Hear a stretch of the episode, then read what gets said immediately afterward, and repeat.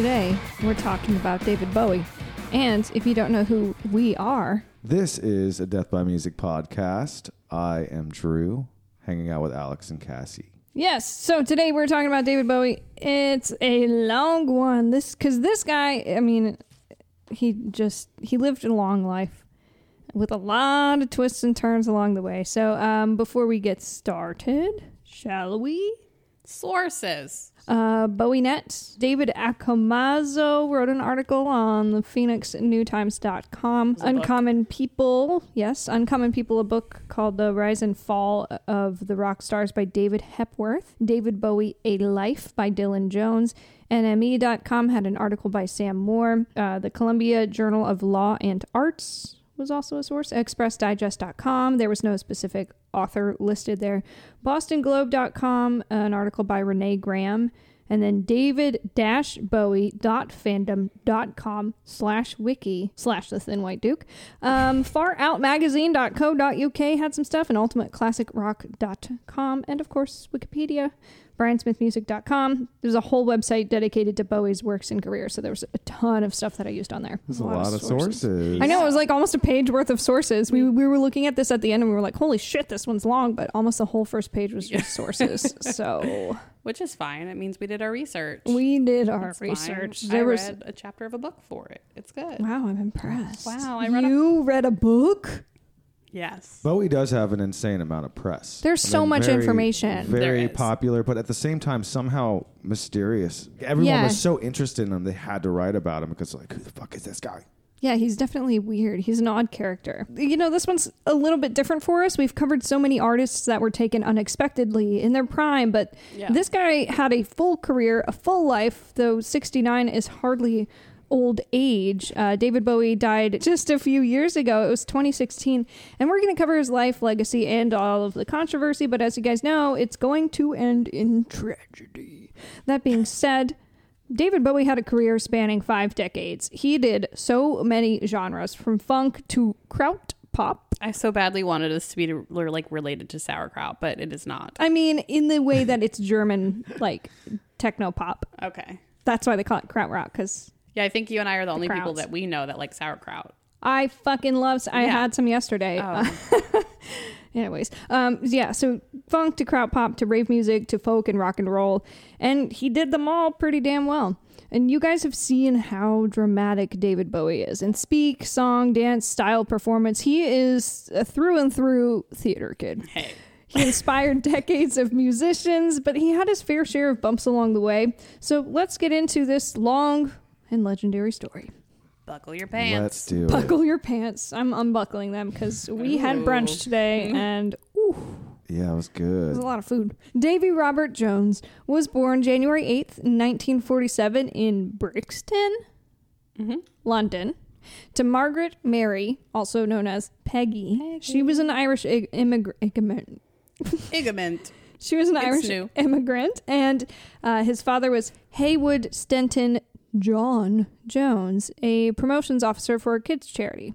Bowie was gifted, and he was pretty defiant from a young age. He wasn't really a remarkable singer, but he was able to pick up the recorder very quickly, and was remembered for his imaginative and artistic dances As in a music and movement class. Yeah. As a side note, were you for, forced to play recorder when you were in elementary school or Yeah. like fifth grade? My mom, like, I was so obnoxious with it that she'd be like, "Go outside." But like, who is good at recorder? They mm, Nobody. forced you. so random. You had to like, p- yeah, or Yeah. it might not have been fifth grade. It might have been second or third grade because by fifth grade they wanted you to do like band, Right. so you had to like Didn't violin you or whatever. do recorder? Nobody ever made you do recorder. I never had to play recorder. no. Wow. Okay, that was a I- staple in our generation. But I was always playing s- snare drum or Straight up called Recorder's you a weird old. one to give kids. No, it's not. There's only like six holes. What's gross about it is they were ones you like checked out from the school. I think I made one before in yeah, Boy but they're- Scouts or something. It's You whittled one. I well, whittled one. Whittled one.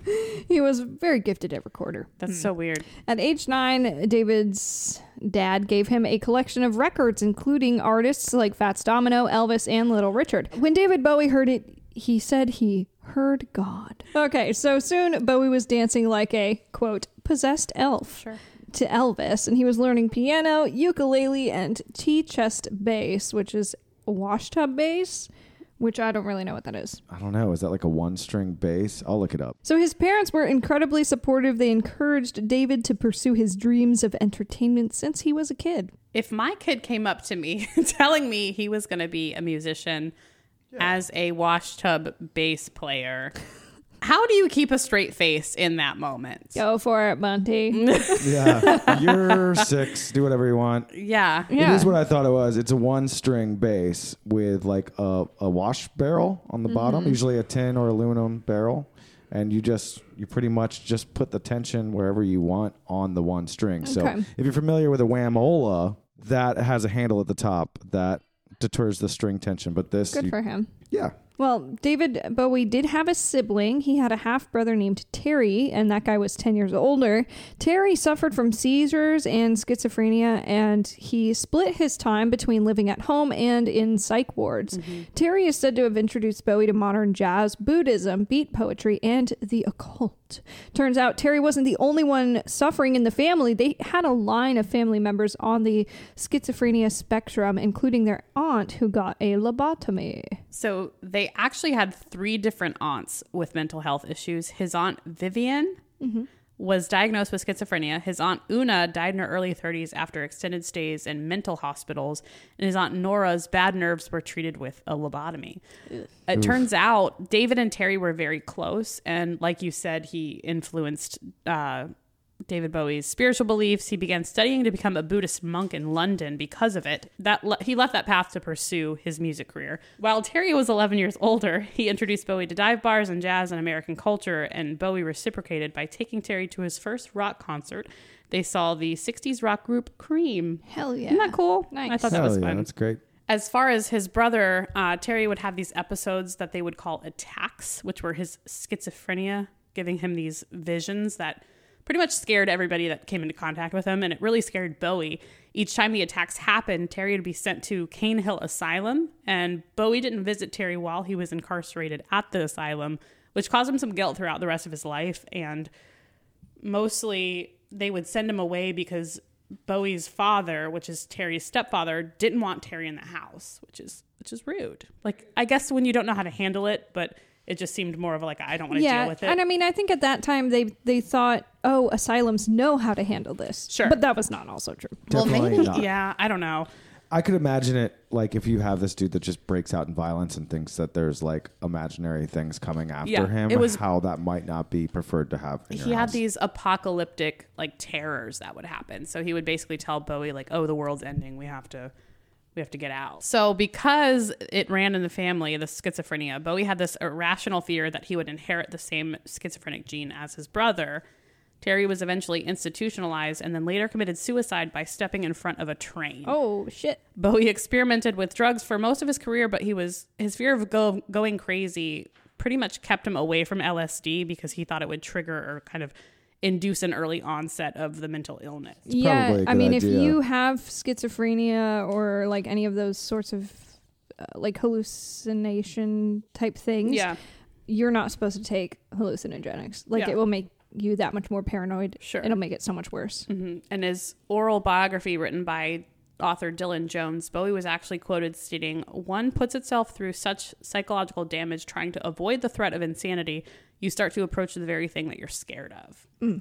it kind of makes sense coming from that like as a young kid he was kind of he was thrown into this world of like imagination from people with schizophrenia around him already creating worlds that don't exist and it kind of lends itself to like how he created some of his concepts were very All of his albums. imaginative and like Yeah. like realistically imagining that mm-hmm. he's a space dude Mm-hmm. Yeah, no, you he would get very lost in it, but Yeah. we will absolutely get to So that. That's a cool. huge part of his personality is Mm-hmm. just getting lost in these characters. sure So in school, Bowie started studying a variety of arts. He was doing visual art, typesetting, design, and music. He also picked up saxophone at this time.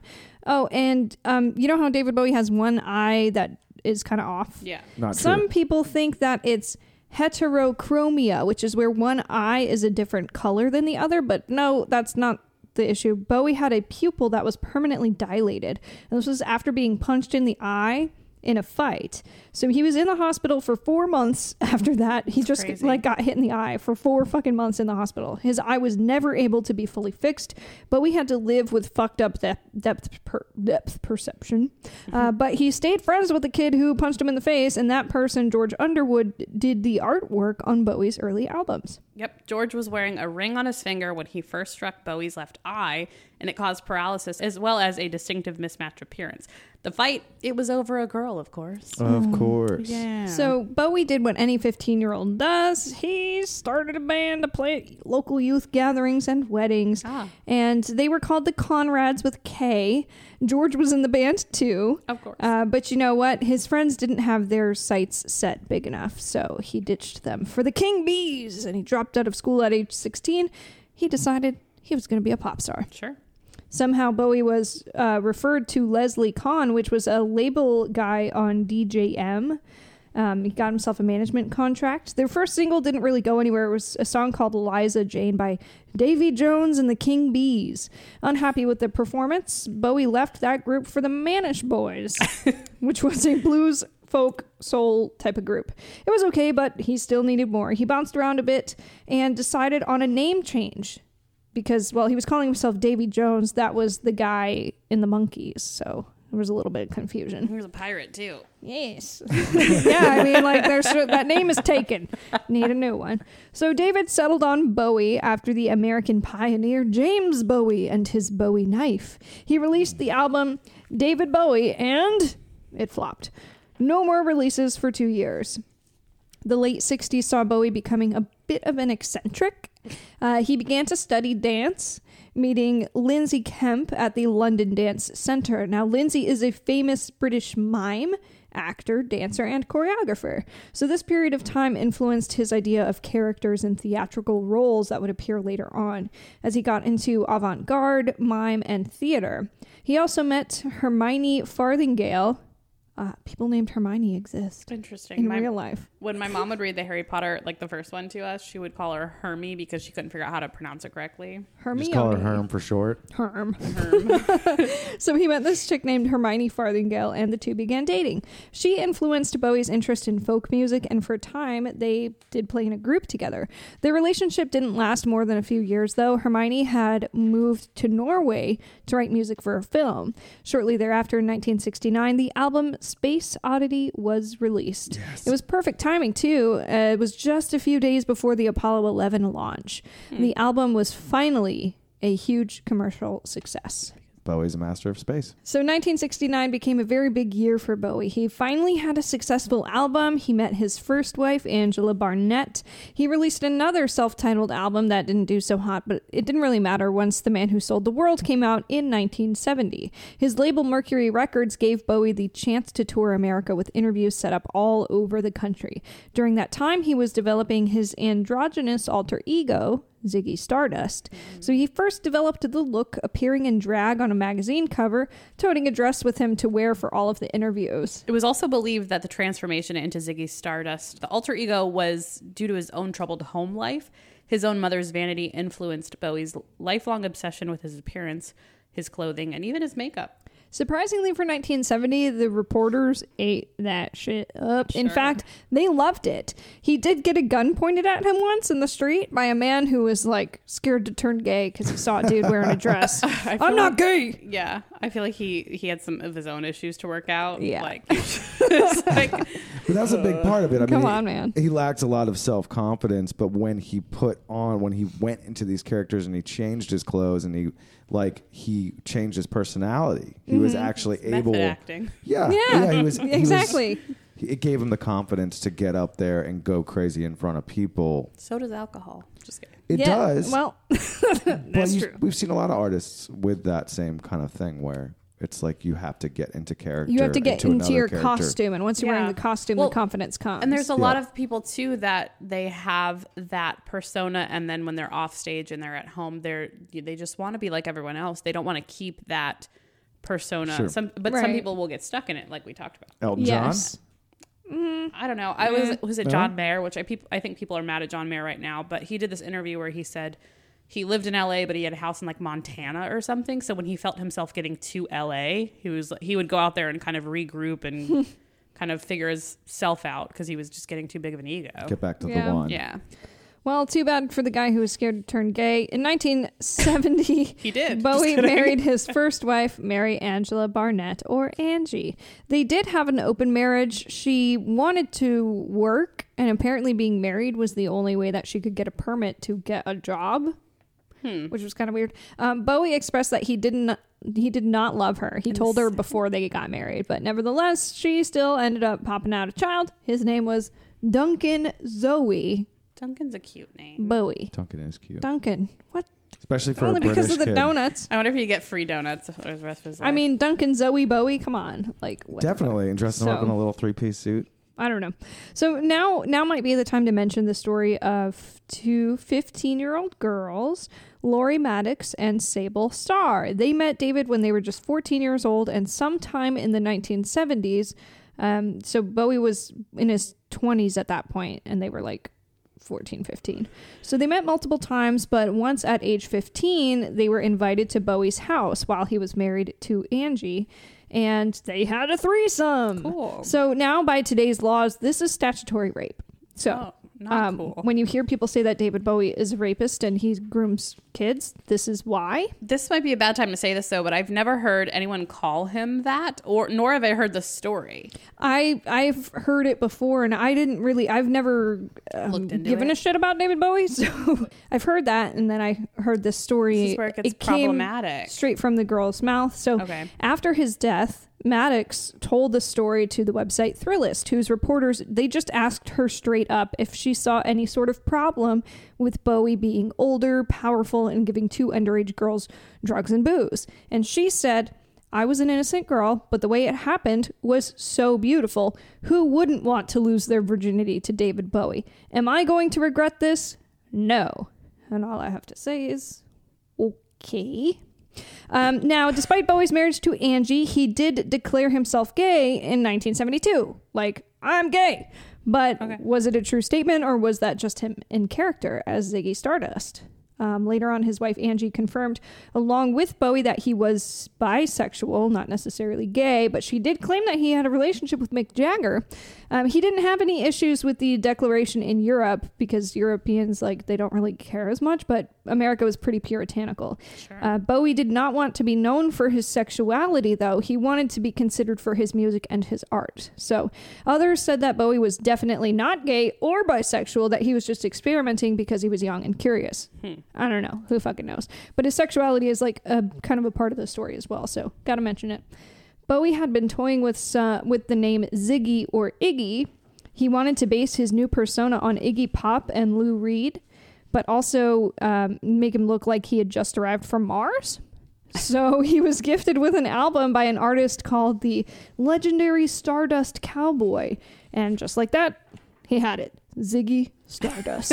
I think with his career, it's it's easy to just think of Bowie as like a pop star, but like he was very very imperative in punk rock mm-hmm. in the beginning. You know, with like MC5, even all of those bands, especially the Stooges and all of that stuff. I mean, he was like so impactful for that um, for that genre and the start of punk rock. You know, in mm-hmm. in England. Uh, Norman Carl Odom, known professionally as the legendary Starbu- Starbust. the legendary Starbust Were those I said it again! Jesus! Space Okay. boobs. Space boobs. Carl Norman. Normal Carl. Norman Carl. what? Norman Carl Odom, known professionally as the legendary Stardust Cowboy, is an outsider performer who is considered one of the pioneers of the genre that came to be known as psychobilly in the 1960s. Ah, okay. Yeah. Okay. Well, it's easier for people to look at a character like David Bowie and say, damn, that guy's really out there. He is so unique. Yeah. But Bowie made it very clear who his influences were on his next album, which was called Hunky Dory. This one featured songs like Song for Bob Dylan, another one called Andy Warhol, and one called Queen Bitch. Which was a Lou Reed shout out. Uh, when you compile a list of all of Bowie's favorite people, it's easy to see why he is the way he is. Yep. So we mentioned before the book Uncommon People by David Hepworth. Right. So he mentions Bowie wasn't even meant to be Ziggy at first. Bowie's going to make up this whole persona just for someone else to be that character. Like he was putting all these elements together and he was just going to push someone else out in the world to do it. Oh, to And be his like mascot. He wanted to be more of a producer, not necessarily don't- the. it didn't go into detail of why. It just said he he gave it to a guy or he met this guy named Freddie Burretti, which was not his real name at the time. Um, but he changed it. Bowie had met him during his travels at a hangout in El Sombrero. Freddie became a fashion designer and helped Bowie bring the Ziggy outfits to life. I guess he just decided, oh, it's too good. I'm going to do it instead, which you should have. So in the mid 70s, Burretti left London and told Bowie he wanted to work for Valentino in Europe, but unfortunately, the two ended up losing touch. Oh. Yeah. So once um, the character Ziggy Stardust was revealed to the world in 1972, Bowie's fame shot into superstardom. He created a really fantastical stage show that uh, he took around the United Kingdom. He combined hard rock and experimental pop for the rise and fall of Ziggy Stardust and the Spiders from Mars. The experience included huge theatrical lighting setups, shocking moments like Bowie stripping down to his undies or pretending to give the guitar a big old blowjob. You know, of course. so this one stayed on the album charts for two years. Rightfully so, because Starman, Suffragette City, and even Ziggy Stardust, the album had bangers. Yeah, sure and did. it even kicked up enough excitement to put Hunky Dory back on the chart. Well, on the charts in the first place. It had already been out for six months and it didn't chart. So the next album, everyone was like, "Well, what about this one that just came out too?" Uh, the Ziggy Stardust tour made its way to the United States, while he contributed songs for Mott the Hoople and the Stooges. Hunky Dory had hits. I don't know why it didn't chart. Uh, Changes was on it. Life on Mars. Queen Bitch, like you said, it was such a good album. I don't understand why it took that long, but okay. Well, because super people strange. people hadn't discovered him yet, I guess. So silly. Bowie's next album was described as Ziggy Goes to America. It was written during his US tour. It was called Aladdin Sane, and it came out in 1973 before a Japanese tour. UK, US, Japan, Ziggy Stardust, that bitch is worldwide. Sure. Bowie began to become personally affected by his character, Ziggy Stardust. Like he was living it. He had trouble separating himself from the character, saying, Off stage, I'm a robot. On stage, I achieve emotion. it's probably why I prefer dressing up as Ziggy to being David. Bowie would give interviews and conferences as his hyper dramatic Ziggy. He even went on to say that the character just wouldn't leave him alone, and as it affected his personality, it started to get dangerous. He basically tricked himself into insanity and promptly retired the character on July 3rd, 1973, breaking up with the spiders from Mars. It's like we said, it's when method acting, acting. method acting goes wrong. I can't imagine how hard it would be to be able to remove your character performance, especially when you're touring and that's mm-hmm. like a persona that they expect you to be Every night. Yeah. And you're you're having to perform for fans, like even if you're just passing by them, they're like, Right. you can't just be like, how do you understand where that character stops and your personality starts? Like, you would have to have such a good understanding of who you are outside of them. right. But when it starts melding together, it's just tough. I think this. I think this helped him though with the schizophrenia, like the fear of schizophrenia, and having the genes for schizophrenia. Like this actually helped him. The it fact that more like, like, bipolar, though. There was definitely like some shit going on there. When you get so paranoid and locked into character that you don't know who you are, maybe you should go to therapy. um, so in 1974, Bowie relocated to Los Angeles and he completely switched gears. He released the more soul and funk inspired album Diamond Dogs. And this is where we got the hit Rebel Rebel. Although Bowie ditched his Ziggy Stardust alter ego, of course he still had to have lavish production and a theatrical, expensive stage show. There's a documentary out about this time period where the thin white Duke persona begins to develop. And truly, he was very thin and very pasty. it seems that Bowie was truly psychologically damaged from something. Uh, there was a heavy cocaine addiction that began to take hold. With uh, with addiction usually comes paranoia and emotional issues, and the case was no different with Bowie. He once said, "David Bowie is alive and well and living." Only in theory Fun. because he was like so fucked up on cocaine. 1975 brought another new album, of course, this one titled Young Americans and featuring a much heavier, funky soul sound that Bowie called plastic soul. Uh, on songs like Fame. So, this song was actually co written with John Lennon, who said it was just rock and roll with lipstick on. Okay. Cute. With with this album, Bowie had become one of the few white artists to be, as biographer Christopher Sandford says, black by extension. High praise. Also, fun fact Bowie gave Luther Vandross an early break as a backup singer on Young Americans. Hmm. Few artists were able to kind of cross that boundary, like accepted as approaching black genres in the correct way. Respected by yes, everyone. by black musicians Yeah. when he tried to to kind of use their genres. I don't know. Um, so Bowie was one of the first white artists also to appear on Soul Train, where he just this motherfucker just had to mime. He he did like miming shit in his spare time when he was in college and stuff. Oh, he, he performed, though. Could see yeah. that. Well, they said he mimed as well. I did not watch it. I was like, I am I not thought watching you this were- motherfucker be a mime. I read this and I was like, is she indicating that he was just lip syncing? no, the whole no, time? no. He he he did mime shit. That was like one of his Interesting. pastimes was was interpretive dance. yeah, sure. He did miming. I mean, that girl was a mime. Who mimes? That's so fucking they can't weird. talk about it.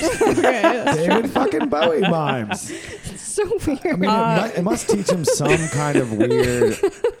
There's got to be elements of it that like teach you something productive. I mean, maybe some dance moves. How to shut the fuck up. it would be. It's a lot of expressive Yeah. facial expressions. yes, I guess True. you have to be overexpressive. Yeah.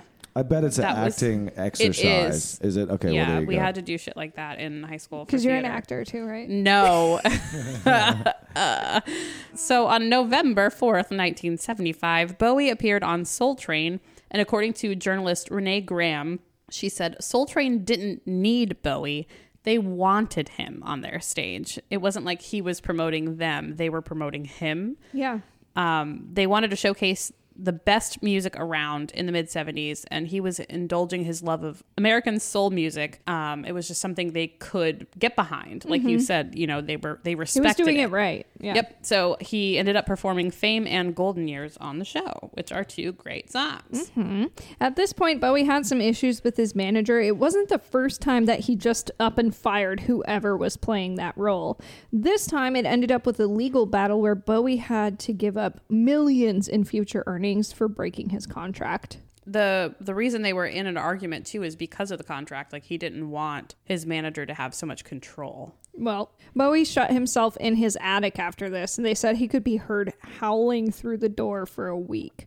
The very next manager got the same deal a ton of money once Bowie fired him the very next year. He just could not get along with these guys, so he'd get rid of them, and then they were like, mm, contract, you you owe me tons contract. of money. Yeah, the you. first guy though, there was actually something more that he did, which we'll get into, but I just didn't think because he didn't get charged for it until like later on. So it's it's later on in the episode, but we'll get to it because that guy was sneaky AF. Knowing that about Bowie, I feel like he should have been more um, careful with maybe signing like a fucking five year contract with somebody or whatever, because that's why they were gifted money, right? Because his contract was not up and they had to get out of it early. I guess. I mean, i- if he, got rid of them early, then they were entitled to so much of the earnings, I think. Right. It's like breaking a lease. You know, you still have to pay for what you're not there for. Yes. Yeah. So any f- albums that should have still been on that contract would then give that person a percentage of. Mm-hmm. That's what I assume. I don't know. I'm not. After he signs a contract, it actually works in your favor to get fired. Yeah, so just keep fucking with him until he fires you and You be like, don't even have Don't do that. Now we don't have to do that. have do some anything. respect for Well, yourself. it should have been a better contract. Cool. Well, also in 1975, Bowie moved to LA to try his hand at being a movie star. Uh, there's more cocaine to follow, of course, and then some tensions with his wife. This is where things start to get a little problematic. Yep. Bowie played a nasty character, in his words, called the Thin White Duke, which we mentioned earlier, in a film called The Man Who Fell to Earth. This was in 1976. So the Thin White Duke wore a white shirt, a vest, black pants, kind of like cabaret style, and he was really kind of an asshole. He was supposed to be a hollow, evil, amoral, emotionless, aristoc- aristocratic Aryan. Hmm. So this persona went along with an album called Station to Station, which had some of Bowie's darker religious influences at play. The song itself specifically refers to Kabbalah, um, station to station, which, in my understanding, is like Jewish mysticism and philosophy about understanding the secrets of the universe. Um, I don't really know. Bowie called it extremely dark, the nearest album to a magic treatise that I've ever written. Now, magic with a K on the end is a practice preached by occultist Aleister Crowley. Uh, this guy preached that magic was a way to reach understanding of self and reconciliation between free will and destiny. So you basically use natural forces around us to change things according to your will, and it's not good, bad, or evil. But honestly, don't ask me. He also thought that the key to the universe was in everyone's butthole. It is. That's fun. It's like a you know, it's like a little lock for the key. Yeah. Um, like but it, it- Digging all the way through a cereal box to find the toy. Yes. in your butthole. So there are episodes of Last Podcast on the Left that dive really deep into the thickness of what the fuck magic with a K is. So I do recommend if you're more interested in that side of shit, go listen to them because they really paid attention and it's just it's so much information that we're not going to do actually um, they they do an episode on david bowie and the occult as well so if you want to listen to that as a follow-up if you want to hear more about his like weird magic shit Magic and witches is completely different, and it's not what right everyone, magic with a k is different than like just like these hippie. i'm gonna burn sage or Yeah. whatever anyways this new thin white duke guy was a very sinister character in interviews bowie started to say that hitler was the ultimate No. rock star No. and he made other statements that defended fascism as being beneficial when these issues were brought up by critics bowie blamed it on the persona he just said look man i was in character that's the character Okay. we know at this point how heavily Bowie became involved in his acting, and he wrote his comments off as being purely theatrical and a product of the darkest days of his life, using astronomical amounts of cocaine and amphetamines. He also blamed LA, saying that it should be wiped off the face of the earth. Probably not wrong. Don't people still believe that? Yes. Once more, he had to ditch the character for the sake of his own sanity, which was probably a wise choice. Uh, Bowie moved to Europe once more in an effort to recover mentally and physically. Sure. LA is uh, scumbag Narnia. For sure. And I'm surprised that he took that role. Honestly, I mean, I know you're just trying to jump his, his acting career, but he's already making enough money in music. It's just a weird role to take, especially after you've been like embraced by African American music and like, I mean, I know yeah, it's, it's, a like movie. the opposite of, of who he is as a person. He's not the thin white duke. He's like this, No. You know. He's the eccentric star that like everyone likes and everyone wants to play on his record. Like I don't, I just don't understand why he would pick that character, especially knowing that well, because he's an actor. he might turn into him realistically. You know, Yeah, it was a challenge for him because it was the exact opposite of who he was. Maybe. Just wanted to see if he could do it. maybe the and opposite it was spectrum. he did so well that people thought it was wiser. him now. And he's like, bruh. He's like, no, that's not me. That's him. That's true. So, uh, Bowie's next era found him working on the Berlin trilogy, the three minimalistic art rock albums that he wrote while living in West Berlin in 1977. It was another stylistic shift for Bowie, this time being influenced more by electronic German groups like Kraftwerk. The following tour was the first in five years that Bowie was not completely fucked out of his mind on drugs. He was finally in a healthy state and making friends rather than enemies. who was making enemies with David Bowie? His managers? Who was well, making you know, enemies when he with was him? doing his Thin White Duke racist character, he probably made some enemies. Sure. Yeah. Okay. Um. Anyways, his marriage was still suffering, and David Bowie and Angie were divorced by 1980. Oh. And apparently, their time together really sucked. But I guess that's to be expected of a loveless marriage. Uh, Bowie compared it to living with a blowtorch. All right. I'm struggling to see the connection. Like a live one, or just Um, constantly blowing? It's on fire. relate. It's Fire? really hot. It's just like sitting in the garage. I'm like we have a blowtorch. sweating. Yeah, well, it was so bad that there was a gag order after the divorce. Um, so Angie was not allowed to talk about the relationship for, I think, like five years or something. But once that was up, she wrote a book on the matter called Backstage Passes Life on the Wild Side with David Bowie. You'd think at this point that David Bowie must have reached the height of his career, What did you just- that's wrong. David DeBowie. David Bowie. It- first off, that, just by that title, it sounds like it was written by a fucking concert promo kid. yeah, I know, not his wife. No. so fuck? weird. So, you know, you'd think that he would have been at the height of his career because we've been talking about him for like five, six pages, but, you know, he's still not there yet. The 1980s were another incredible era for the artist where he pioneered what the British called the New Romantic Movement. It was very similar to his Ziggy era, honestly. Uh, there was an emphasis on flamboyance and eccentricism. He began collaborating more, and this brought about the huge hit Under Pressure with Queen. Yes. Beautiful. Thanks, Drew. I love that song. What a good track. God, let's listen And to it on now the way home. we'll reenact it for you.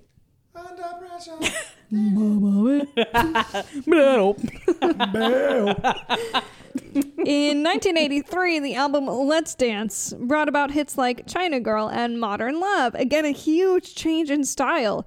Bowie was made for MTV. This was the beginning of the MTV era. He had always been creative, theatrical, and artistic, and his videos were frequently shown on the music video channel. Bowie had at the time the most expensive music videos ever created um, with his song Ashes to Ashes. That one cost over half a million dollars to make. Um, he also won a Grammy for Best Short Form Music Video with his single Blue Jean. Um, currently, Ashes to Ashes is number 67 on the list of most expensive videos ever made. Number one on that list is Scream by Michael and Janet Jackson at $7 million. What perfect timing because this collides everything that he needs. Like the opportunity to actually turn his imagination into a real visual for everyone else Yes. experiencing his songs. He's perfect for it. Yes, he was made for MTV. He's made for music videos. All he wants to do is act, dance, perform, theater, music, blah, blah, blah. It combines everything. Occasionally bang Mick Jagger. occasionally Bang Mick Jagger, you know, all of it. In the latter half of the 1980s, Bowie had two relatively unsuccessful albums. He didn't release anything under his name again until 1993. Instead, he created a new project called Tin Machine with four members. They had absolutely no rules. They came together in Switzerland with no idea about what their sound or their concept would be. They wrote their songs 100% from scratch, and it resulted in a heavier rock and roll album. Their first tour took some time to pick up momentum, so they decided to give it another go with Tin Machine 2, but Bowie had to keep leaving for other solo touring obligations. They ended up giving up after a while. What a dream come true. Like that's what you do when you become a successful musician is you just get crazy cabins in Sweden or wherever the fuck and like invite a bunch of rad musicians and say, let's see what we come up with. That Yeah. sounds so fun. In 1986, your beloved Bo starred in Jim Henson's Labyrinth, Drew's favorite movie of all time. If you haven't seen the movie, which I'm pretty sure some of you haven't, please do yourself a favor and just change that. Shame on you if you haven't seen it. Labyrinth is an 80s gem, and Bowie stars as Jareth, the Goblin King.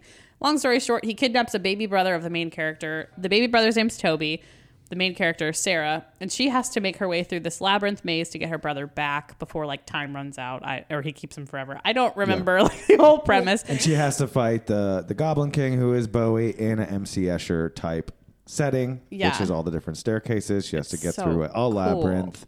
There's all kinds of cool gnomes and um, elves and, and evil worm. creatures. There's the Love worm. Hello, I'm a worm. Hello. There's a couple of musical numbers because, like I said, it's Jim Henson. Um, but Bowie actually recorded five original songs for the movie, including my own personal fave and probably yours too, Magic Dance. It was also referred to as Dance Magic because I guess neither the production company nor the fans could keep straight what the title actually was. Okay. okay. So they're like, we'll just go with both of them. So the weird part is Bowie's character is literally singing and dancing this song while holding the baby Toby.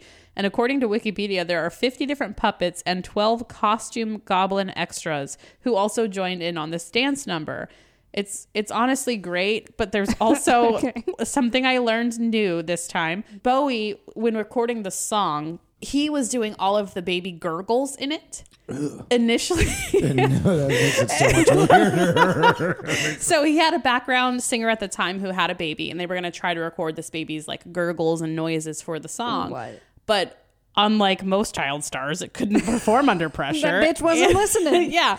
So Bowie went in and did all of the different gurgles, the goo goos, and the gaws that are in the song, and it makes it so much funnier to me. I, I was telling a coworker about this, and then we listened to it before the store had opened, and we are just like cackling about the fact that it's like now that you A know it, ass man. yeah, I mean, now like- that you know it's David Bowie, you can tell, but not knowing that, it just sounds like a baby. It's funny to think of in the studio setting because the engineer's he's like, like, "Oh, "That's ah, ah." great, Bowie. We got it." Yeah. Oh, you know, and then he turns to his friend and he's like, "All we got to do is get these baby sounds." And David Bowie's like, "Oh, I'll, I'll do the baby Yeah. sounds. Sound I a got little 'em." bit, a I little bit mean, more innocent. in Okay. order to practice all of your range of acting skills, why the hell not? it's either that or someone was like, "David Bowie, do you want to do the baby no, sounds they just also?"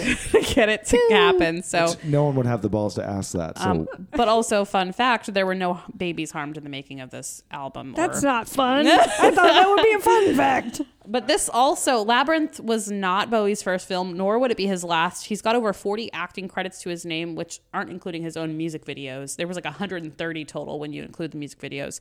But some notable movies he appeared in were Zoolander, Twin Peaks, The Man Who Fell to Earth, The Prestige. I don't know if that one's really notable. I can't remember it. I saw it. It wasn't that great. Okay, Um, cool. He even voiced Lord Royal Highness in a character in an episode of SpongeBob SquarePants. Wow, nice. Uh, perfect. There's another mention of that later on. We'll get to it. Okay, so now it's 1990, and Bowie has uh, his own little renaissance. Ooh. he's been divorced from Angie for 10 years at this point. He found love at first sight with Somali born supermodel Iman Abdul Majid. He released Black Tie, White Noise. Um, album number 18, which is fucking nutto, and much to everyone's surprise, he hit number one in the UK in the UK with the song "Jump They Say." While it was a return to his 80s sort of dance style, he did incorporate some new sounds of jazz and hip hop, so ever evolving. Now, interestingly enough, Bowie made some sort of faith transition to Christianity here. He married Iman in a Christian church. He called theirs a real marriage sanctified by God. Okay. He made comments later that he was not a believer in organized religion, nor was he sure if he was an atheist or not. He was a Buddhist before. Yeah. He I mean, wanted to he be a had a lot of- monk. Yeah. Mm-hmm. According to a USA Today interview from 2016, Bowie actually stated he felt more drawn to agnosticism or Buddhism than Christianity. And he said that he was probably an agnostic troubadour. So he believed that something was there was a god, but which one is it? Who fucking knows? And it Sure. wasn't who you're trying to tell me it was. yeah, I Because guess. that's the organized religion thing, obviously, right? Yeah. So, um, okay. At this point, we've got to introduce a guy called Brian Eno. He is a musician most well known for electronica slash ambient music. He and Bowie got together in 1995 for another experimental album called One Outside. Again, no preconceived concepts with this one. They approached it like a bunch of improv and theater kids would with flashcards. Bowie taught George. Oh my God, I said that wrong. Bowie told George Paul of Access Magazine in '95 that Brian would flash cards with situations like, "You're the disgruntled member of a South African rock band. Play the notes that were suppressed." And uh, the resulting concept of the album was based on art crime in the future that had people murdering others and mutilating their bodies, and that was their own artistic expression. So they'd put the bodies on display, and this was their art. What a creative exercise. I mean, like you just come up with concepts and like work with other musicians to be like, make it sound like that. Yeah, that's what they were doing. They were doing like improv music. It's super weird. And then the whole concept for the album was like, how do you even fucking think of that? As we're you guys we're in the through future. Are they still on drugs at this point? We're only. we're- Mm, I don't think in '95. I don't think so. Okay. I was a think they were Bowie just fan. weird theater kids. Yeah. Was. I was a huge Bowie fan before this Ah. episode, but now after the research you guys have done, I I like him even more because he's all You're of these games that he plays are so fucking fun. Games. Okay, yeah. It wasn't a game to him. This was showbiz, baby. okay, so they had this weird, like, futuristic art crime concept, and he wrote a story about it. Then used a computer to randomize all of the words to create lyrics Oh, for the album. So it wasn't like actual songwriting. It was I'm gonna write this short story. It's got 300 words. Randomized them all, and now all of the words are not in order. And here Ew. is the song. It's like spoken word, but with you know how there's those memes on Facebook that say I fed you know ten thousand hours of The Office to a bot on the computer, Right. and this is what happened. Yeah, I think it was similar Yeah. to that. So it's kind of weird, and it was kind of a morbid theme because they're using like humans as their art pieces by carving up their bodies. Mm. Super weird. So they went on tour with Nine Inch Nails as support, but the Nine Inch Nails fans were not into it, and they dipped as soon as Bowie started performing. I mean, Shame wh- on you. What bozo would leave a Bowie performance? That's Come like on. who cares what songs he's playing? It's still Bowie, and that's a historic moment. Whether whether or not it sucks is It's going to be You know. theatrical. right. But he wa he was in support of them, so it's he was the headliner. No, he wasn't. He was the Nine, support. Nine Inch Nails was support. Nine Inch Nails was Oh. support. Not yeah, yeah, which makes sense. It's a good lineup, I mean, especially for like Bowie's yes, darker but pop if stuff. David Bowie was performing his normal shit, that would be one thing. But he was performing this weird avant-garde thing. He wasn't uh, doing any of his hits from the 70s or 80s. He was doing this like yeah, avant-garde Yeah. weirdo like art pop um it made sense that he was touring with Trent Reznor. yeah, and then the and then the Nine Inch Nails fans were like, "What the fuck is going That's fair. on?" I get it, but would- also I'm annoyed. I don't know. I, I feel like that tour, like you, you should have expected the Nine Inch Nails fans to stick around, generally, because Nine Inch Nails know. are kind of in the same ballpark of That's, just yeah, Nine you know Nails is kind of like a kind of trippy, dark uh, pop like it's a you have an acquired taste. for sure. But it is danceable and it is very creative and very very different. Well, we'll see. If you want to check out this album and see if it's something that you would stick around to at a Nine Inch Nails show, let us know. I would have been going to see Nine Inch Nails. Why? I'm not really into it. I like Trent Reznor's. I seem to recall in a previous episode you Look. berated our listeners No, for potentially for not, not knowing, knowing who Trent who he Reznor was. would be. I can appreciate his art, but I like the soundtrack and the the more scores that he does. Okay. At this point, Bowie had been in the music scene for well over 20 years, and as such, he was eligible for the Rock and Roll Hall of Fame. He was inducted in 1996.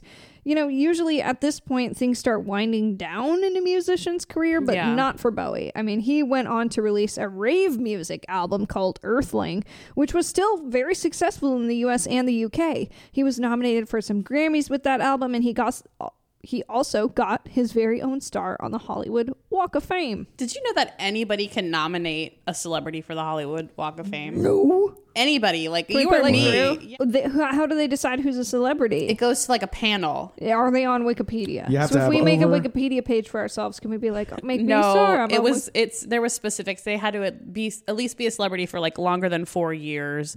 You got to have the blue check on Instagram. You got to have over a 100,000 Oh, Drew followers knows the list. on Facebook.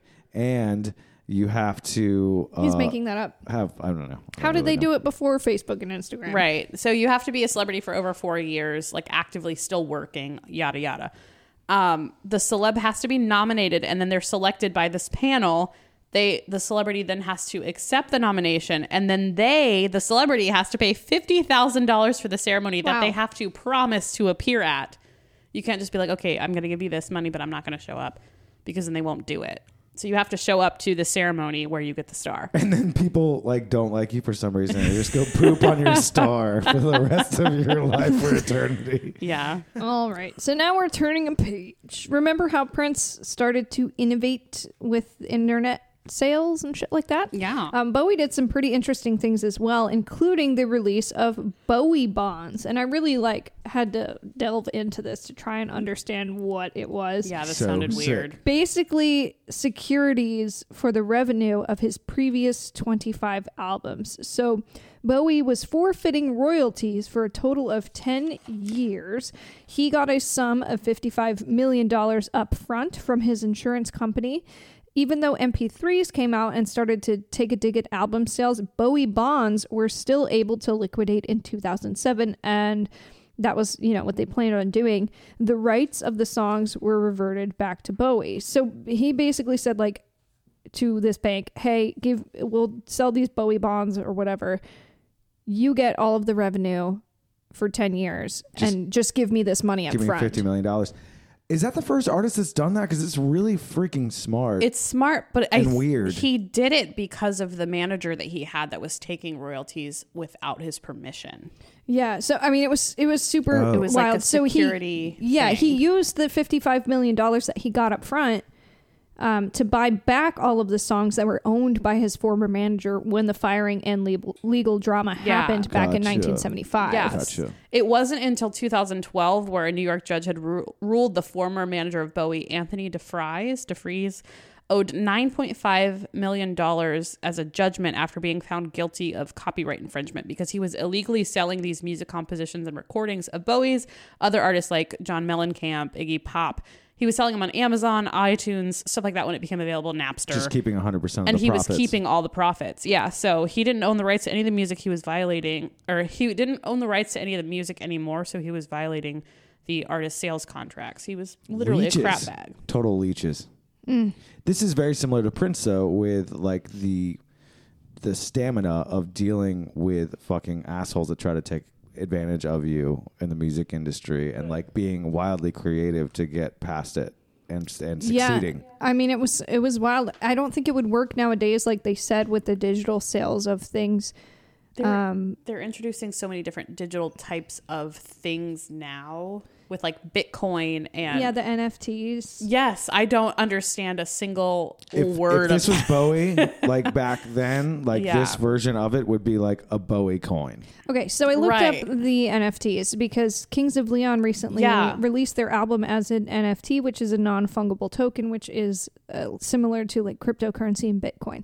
So each token is individualized. Um, they may have like photos or videos or music or whatever, but like they're all unique. And the good thing about them is that if you sell your album as an NFT online, then somebody can purchase it. If they decide, I don't want this anymore, I'm going to sell it secondhand, then the artist still can collect money off of that. Like, so if somebody comes into the bookstore and they sell they sell you like an NSYNC CD. Mm-hmm. NSYNC's not making any profit off of that. They Right. only made the initial profit. So the way that the NFTs work is that every single time that their album gets sold after the fact, they still collect a percentage automatically. So that's cool. But also like Right. you're not actually buying a physical thing. You're buying like pictures. Like Yeah. that's not fucking So what am I gonna do? Look at Like, them on my computer by I- myself? It's pretty similar to buying a security or buying a stock in something. So really, when you purchase this from Kings of Leon, you're buying a share of Kings of Leon. Does that make sense? Yes, so like you're getting weird. something in return, and when you go to sell it down the road, there's only X amount of them. It's like beanie babies. Or vinyl, like or Pokemon cards. If nobody wants them, then you're not really investing. So that's what's cool I mean, 20 vinyl. years in the future, if nobody wants that Kings of Leon album and you, you bought the token, then nobody gives a shit, and it doesn't exist in real life anyways. It's all in the internet. right? But that's you taking that risk on that Oh, stock, right?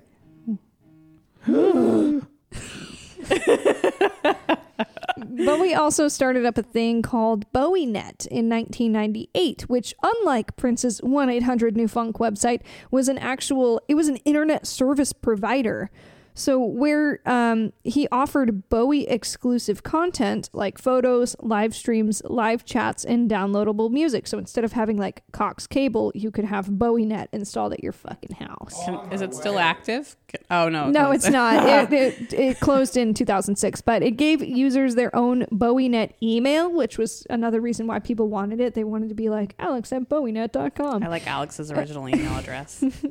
No. Can you still do it? Because I want to do that immediately. I want No, that you to be can't. Do my- you know Alex's ah. like kid internet We're not email going address? over it. I still use it. We can't talk about What it. was Okay. yours? What was yours, Cassie?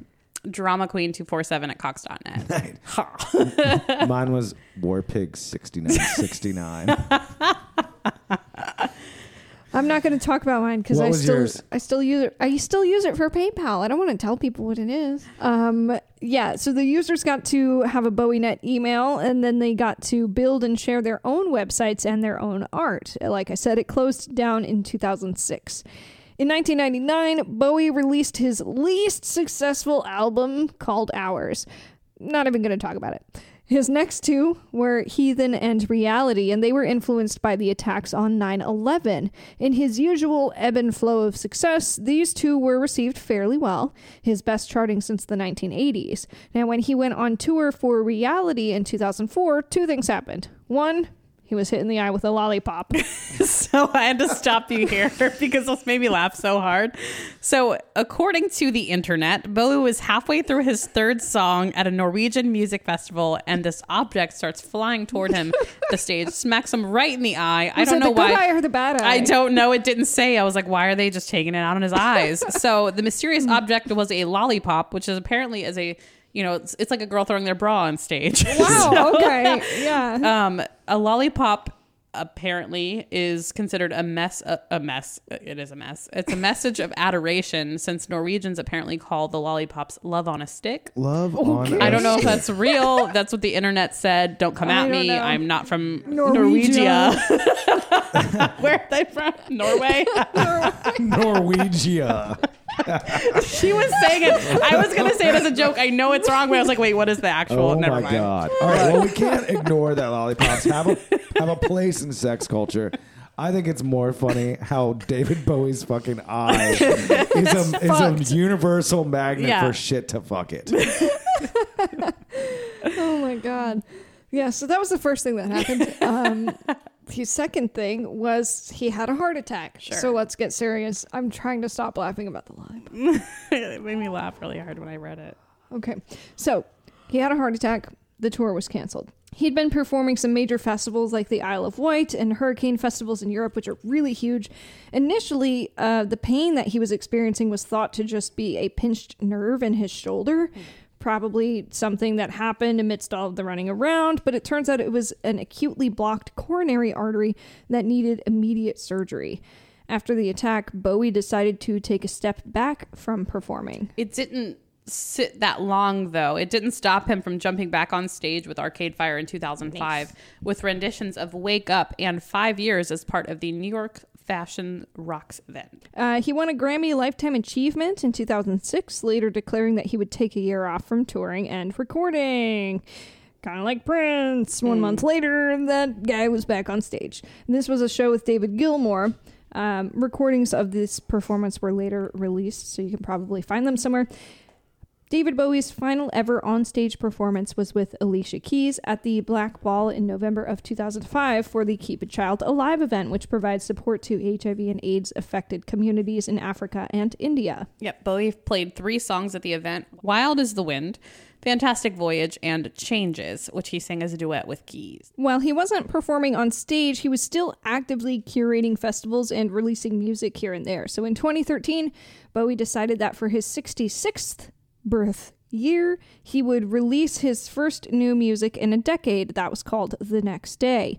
It produced his first singles in the top 10 for two decades. Now, there are some artists that just blow my mind and have hits in like four separate decades. Louis Armstrong had hits in five decades, Michael Jackson had them in four decades, Cher, U2, Madonna, and believe it or not, Weird Al had, had top 40 hits in four separate decades. And um, I looked up the Weird Al ones because I'm concerned.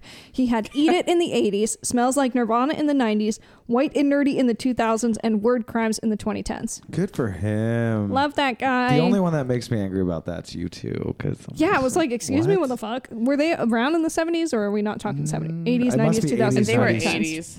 Yeah, And but the only reason why they were on the charts of the other one is because they raped all our I was gonna iTunes. say was that yeah, one. okay. So back to the album. The title track Next Day released a music video on YouTube. Mind you, it is 2013. The video was removed after two hours for violating YouTube's terms of service, but the um, it, they shortly reinstated it with an 18 plus age restriction. In 2013, Bill Donohue of the Catholic League for Religious and Civil Rights said that the video was a mess and he called Bowie a switch hitting, bisexual, senior citizen from London. Excuse me, bitch? Um, and I, I guess it was because um, in that music video, there were priests. They were surrounded by naked women and severed eyeballs.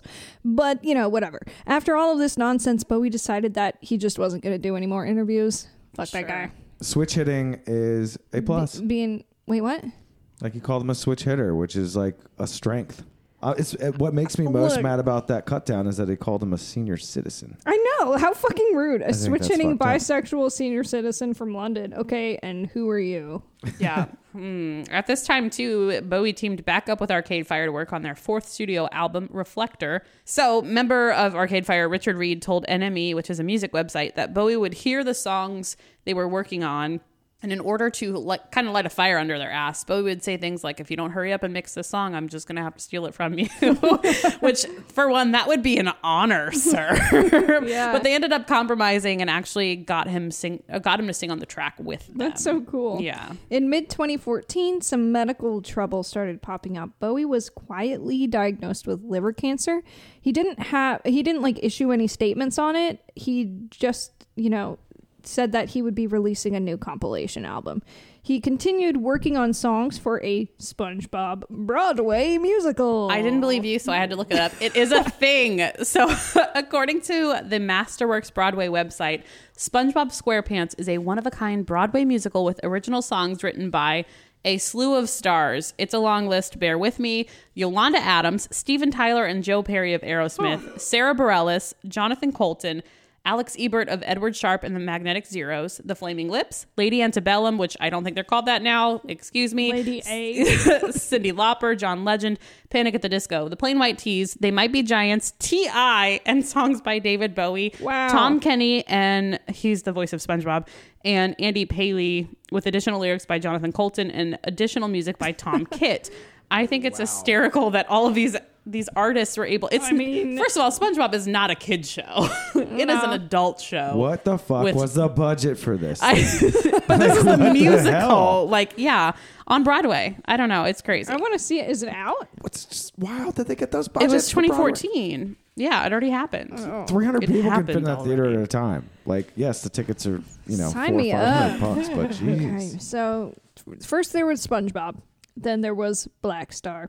This was David Bowie's final album. He began working on it after he got his diagnosis for liver cancer. So this one was set to be released in January of 2016. It featured a song called Lazarus, and while shooting the music video three months before his death, uh, Bowie found out that his cancer was terminal and that his treatment would be halted. Literally in the video, he was laying in a hospital bed saying, Look up here, I'm in heaven, mm-hmm. which is like a sad foreshadowing. Right. Bowie also worked on a musical called Lazarus, where he made his last public appearance on opening night, December 7th of 2015. It was almost one month exactly before his death. Backstage, he was described as looking ill and near death, though he decided that night he was going to work on a sequel. Okay. Blackstar, the album, came out on Bowie's 69th birthday, January 8th, 2016. Two days later, on January 10th, David Bowie was dead. He hadn't told anyone except his innermost circle, and the news came as a shock to the whole world um, that he even had cancer. Even the people he told didn't expect it to be that bad. You know, they considered the amount of work uh, that he still was planning on doing and the drive that he still had people say that he knew he was going to die and um you know that was like scarily accurate giving the album to his fans as a parting gift. Much of the lyrical content revolves around death and a man grappling with his own mortality as cnn said. The album debuted at number one on the uk albums chart. Uh, releases continued to roll out in the year after his death. David Bowie finally got his he got his final Grammys one whole year after his death. He won all five of his nominations for Best Rock Performance, Best Alternative Music Album, Best Engineered Album, Non Classical, uh, Best Recording Package, and Best Rock Song. So he got five Grammys after he died. Somehow, these were his first wins in actual music categories. He had gotten Grammys before, but they were for videos and, and artist categories. Oh, okay. So now we will get to the spooky stuff. How did David Bowie seem to know when he was going to die? Sure, his diagnosis was terminal, but he was still putting plans on the table for another musical and more releases. According to Mike Garson, Bowie consulted a psychic in the 1970s that foretold that Bowie would die at age 69. Yeah, the anecdote was featured in Garson's bio, Bowie's Piano Man, The Life of Mike Garson. And he tells the story how Bowie was completely convinced that his, this psychic was legit. Like most people are like, oh, psychics, they don't know anything. But Bowie Right. was completely like, oh my gosh, This they told, told me, me. it's going to happen. Bowie told Mike that about the reading, and Bowie kind of accepted it. He planned his future based on that. But as a conspiracy theory, the internet believes that Bowie predicted the rise of Kanye West What? okay. at this time. So on the front of Bowie's 1972 album, The Rise and Fall of Ziggy Stardust and the Spiders from Mars, the cover shows Bowie standing under a sign that says K West. The opening track of the album, Five Years, is about the end of the world happening unless a mythical starman descends to Earth to save us all. Kanye West was born five years after that album was released, and Kanye West, um, you know, they everyone says he's the next god. I don't know why they say that, uh, but K West was just apparently a London tailor at the time the picture was taken for the album cover. So the internet, like, haha, haha, internet. Weird. Kanye, no offense, no, not, not David Bowie. No, Not how's that predecessing? Like you don't even have the same musical content. Like it just, it's not comparable. David Bowie's album Blackstar, it had haunting, morbid imagery. It was released on his 69th birthday. Garson said that because of this, Bowie was very intentional with everything that he did in his life that he he was certain that this prediction from the psychic was going to come true i mean and and this guy mike garson was one of his bandmates so he was with him from the beginning and was Right. like yeah yeah yeah he knew he was going to die at 69 like he knew this shit was going to happen I think it's hmm. kind of like beautiful in a way because he wasn't somebody that was going to let it stop him. Where a lot of people they find out that exact point in time they're going to die, or they think you know if they go to a psychic mm-hmm. and it's like oh well you have five years to live, and they're like oh my gosh, and they just try to do everything to avoid that Sure. from To happening. change it. Yeah, It's but like he was he just like well accepted you know it. what.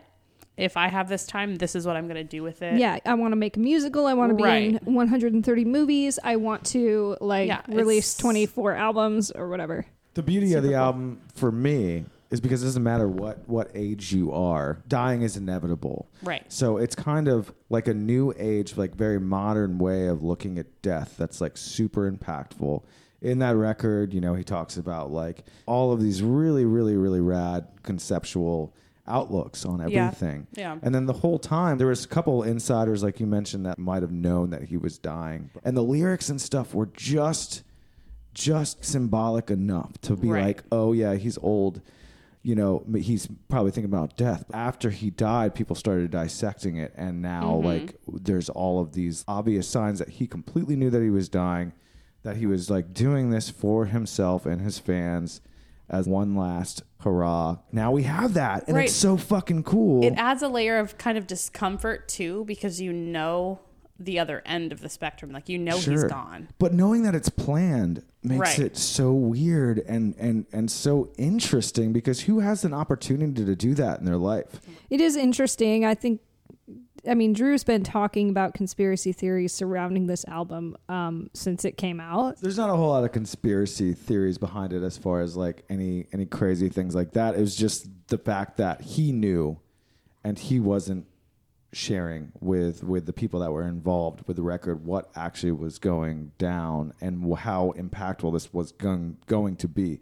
I think if he would have died before the record was released, it wouldn't have mattered. It was still going to be released on his ni- uh, 69th birthday. Right. That was like And the 69 plan. was like when he was supposed to die. Yeah, I was gonna say, imagine helping work on that record and then realizing in the final product what it was and what it meant, and then you were a part of that. That's mm-hmm. crazy. Right. It takes a lot of freaking energy to make a record. I can only imagine like a solo record takes a fuck ton of energy. You got to find the musicians and you have mm-hmm. to work with the producer. That's a lot of a lot of time and energy. So it was like by all means his last his last throwdown. Yeah, I mean it's it's very interesting. And 2016 was a weird year. It was a weird year because that's we lost David Bowie unexpectedly to everybody else. That was also the year that Prince died too mm-hmm. unexpectedly. Two huge musicians who were alive at the same time, both kind of Yeah, doing similar things. Yeah, they, both intersected a lot. yeah, they. I mean, they're both very similar as human beings as far as covering so many different genres. I was just Yeah. astounded reading about both of them and and how they each went through everything. They both had the androgyny thing going on in a time when it was not as accepted in mainstream culture as it is now. I mean, they both broke a lot of ground for people and they did a lot of shit. And just, they both died the same year. So we're happy to cover them both on this season of Death by Music podcast. Yeah. So um, that's David Bowie. Wow, that was long. probably Prince so far has been the longest episode we've ever done. This one's probably going to be longer. Well, thank you guys for tuning in with us. Yes. Make sure that you follow us on social media and all the normal stuff that we're supposed to say. I would like to promote our mini episodes that we're doing. They come out on Mondays, so make sure that you check back on Monday for the most recent Death by Music mini episode. And uh, we talk for maybe like 20, 30 minutes about other weird shit that doesn't necessarily have to do with death, but you know, interesting stories within the music industry. So, if you have any suggestions for that, of course, let us know.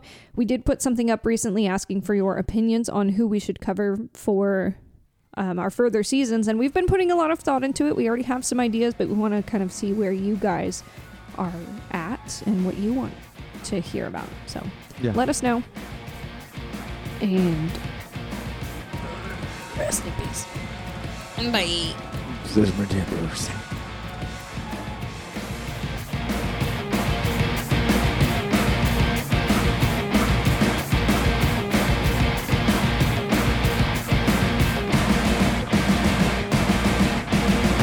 Music by Demons at Demons Band on Instagram. Graphic arts by Mike Johnson. Writing by Alex Motteler and Cassie Gardener, with assistance from Drew Orton.